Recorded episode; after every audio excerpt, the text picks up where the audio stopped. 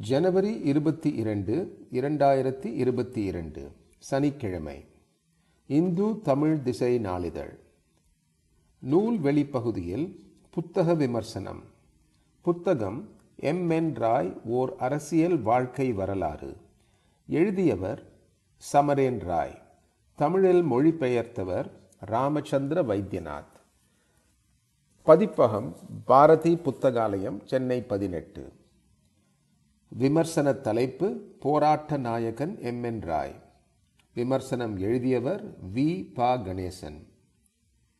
இந்திய கம்யூனிஸ்ட் கட்சியின் நூறாண்டு நிறைவை ஒட்டி கட்சியின் பயணத்தை சித்தரிக்கும் நூல்களும் தொடக்க காலத்தில் அதன் அடிவைப்புக்கு ஆதாரமாக இருந்த ஆளுமைகள் பற்றிய நூல்களும் வெளிவரத் தொடங்கியுள்ளன. அந்த வரிசையில் தாஷ்கண்ட் நகரில் இந்திய கம்யூனிஸ்ட் கட்சியின் முதல் கிளையை தொடங்கி வைத்த எம் என் ராயின் வாழ்க்கை சித்திரத்தை பாரதி புத்தகாலயம் எம் என் ராய் ஓர் அரசியல் வாழ்க்கை வரலாறு என்ற சமரேன் ராயின் எழுத்தை தமிழில் கொண்டு வந்துள்ளது. வெகு மக்களால் பெரிதாக விரும்பப்படாது எதிர்நிலையில் நின்ற போதிலும் மக்களுக்கு அதிர்ச்சியூட்டி அவர்கள் அதுவரை தூக்கி பிடித்து வந்த லட்சியங்களையும் விழுமியங்களையும் மறுபரிசீலனைக்கு உட்படுத்த வேண்டும் என்ற உறுதியுடன் தன் வாழ்நாளின் இறுதி வரை செயல்பட்டவர் எம் என் ராய். விடுதலைக்கான முன் நிபந்தனையாக இந்தியாவில் ஒரு தத்துவார்த்த புரட்சி நடத்த வேண்டும் என முன்மொழிந்து அதற்கான பரப்புரைகளிலும் ஈடுபட்டவர். ஆயிரத்தி தொள்ளாயிரத்தி பதினெட்டில் வெளியான ராஜ துரோக குழுவின் அறிக்கை திலகரையும் ராயையும் முதன்மையான ராஜதுரோகிகளாக அடையாளம் காட்டியது. இந்தியாவின் குறிப்பிடத்தக்க வழக்குகளான ஆயிரத்தி தொள்ளாயிரத்தி பத்தில் ஹவுரா குண்டுவெடிப்பு வழக்கு ஆயிரத்தி தொள்ளாயிரத்தி இருபத்தி நாலில் கான்பூர் ஆயிரத்தி தொள்ளாயிரத்தி இருபத்தி ஒன்பதில் மீரட் சதி வழக்குகள் ஆகியவற்றில் குற்றம் சாட்டப்பட்டவராகவும் ராய் இருந்தார்.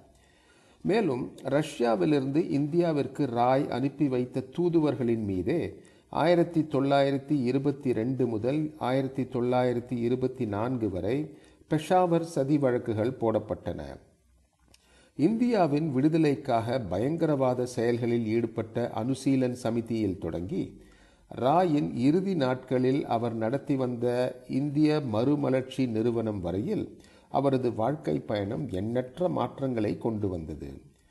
அவரது பதினான்கு வயதுக்கும் ஐம்பத் அறுபத்தி ஏழு வயதுக்கும் இடைப்பட்ட காலத்தில் ஜதின் முகர்ஜி ராஷ் பிகாரி போஸ் காந்தி நேரு சுபாஷ் சந்திர போஸ் போன்ற இந்திய ஆளுமைகள் Michael Borodin Lenin Trotsky Zinoviev Stalin Bukharin போன்ற ரஷ்ய ஆளுமைகள் சன் யாட்சென் மாவோ போன்ற சீன ஆளுமைகள் ஹோச்சி மென் போன்ற எண்ணற்ற தலைவர்கள் பலரோடும் பல்வேறு சூழல்களில் பல்வேறு தகுதிகளுடன் இணைந்தும் முரண்பட்டும் செயல்பட்டவராகவும் அவர் இருந்தார். ஐரோப்பாவுக்கு வெளியே முதல் கம்யூனிஸ்ட் கட்சியை மெக்சிகோவில் உருவாக்கி இந்திய கம்யூனிஸ்ட் கட்சியின் முதல் கிளையை தாஷ்கண்டில் நிறுவி மூன்றாவது அகிலத்தின் தலைவர்களுள் ஒருவராக உயர்ந்து சீனா பிரான்ஸ் ஜெர்மனி நாடுகளில் செயல்பட்டு வந்த கம்யூனிஸ்ட் கட்சிகளுக்கு வழிகாட்டிய பெருமை மிக்கவராகவும் ராய் இருந்தார். தன் தாய்மொழியான வங்க மொழி தவிர ஆங்கிலம் ஸ்பானிஷ் ஜெர்மன் ருஷ்யன் என பல மொழிகளிலும் கூர்மையோடு எழுதிய சுமார் முப்பத்தி ஐந்து கா ஆண்டு காலம் தொடர்ந்து ஆசிரியராய் பதிப்பாளராய் பத்திரிகையாளராக அவர் இருந்தார்.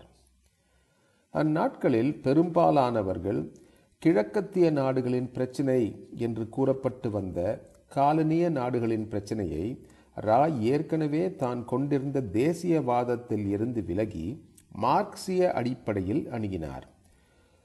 புரட்சியானது முன்னேறிய முதலாளித்துவ நாடுகளில் தொடங்கும் அல்லது காலனி நாடுகளில் புரட்சிக்கு அது தூண்டுதலாக இருக்கும் என்ற சோஷலிச அகிலத்தின் படிப்படியான புரட்சி என்ற கோட்பாட்டை ராயின் ஆய்வுரை நிராகரித்தது. காலனிய நாடுகளில் உள்ள மக்கள் முதலாளித்துவ ஜனநாயக கட்டத்தை கடந்துதான் செல்ல வேண்டும் என்ற கருத்தோட்டம் தவறானது. காலனிய நாடுகளில் நடைபெறக்கூடிய புரட்சியானது முதல் கட்டத்தில் ஒரு கம்யூனிஸ்ட் புரட்சியாக இருக்கப் போவதில்லை.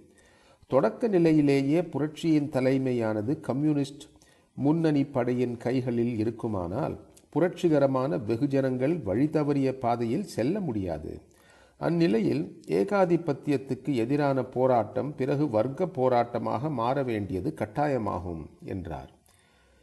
விடுதலை இயக்கங்களின் சமூக குணப்பாங்கு எல்லா இடங்களிலும் ஒரே மாதிரியாக இருப்பதில்லை.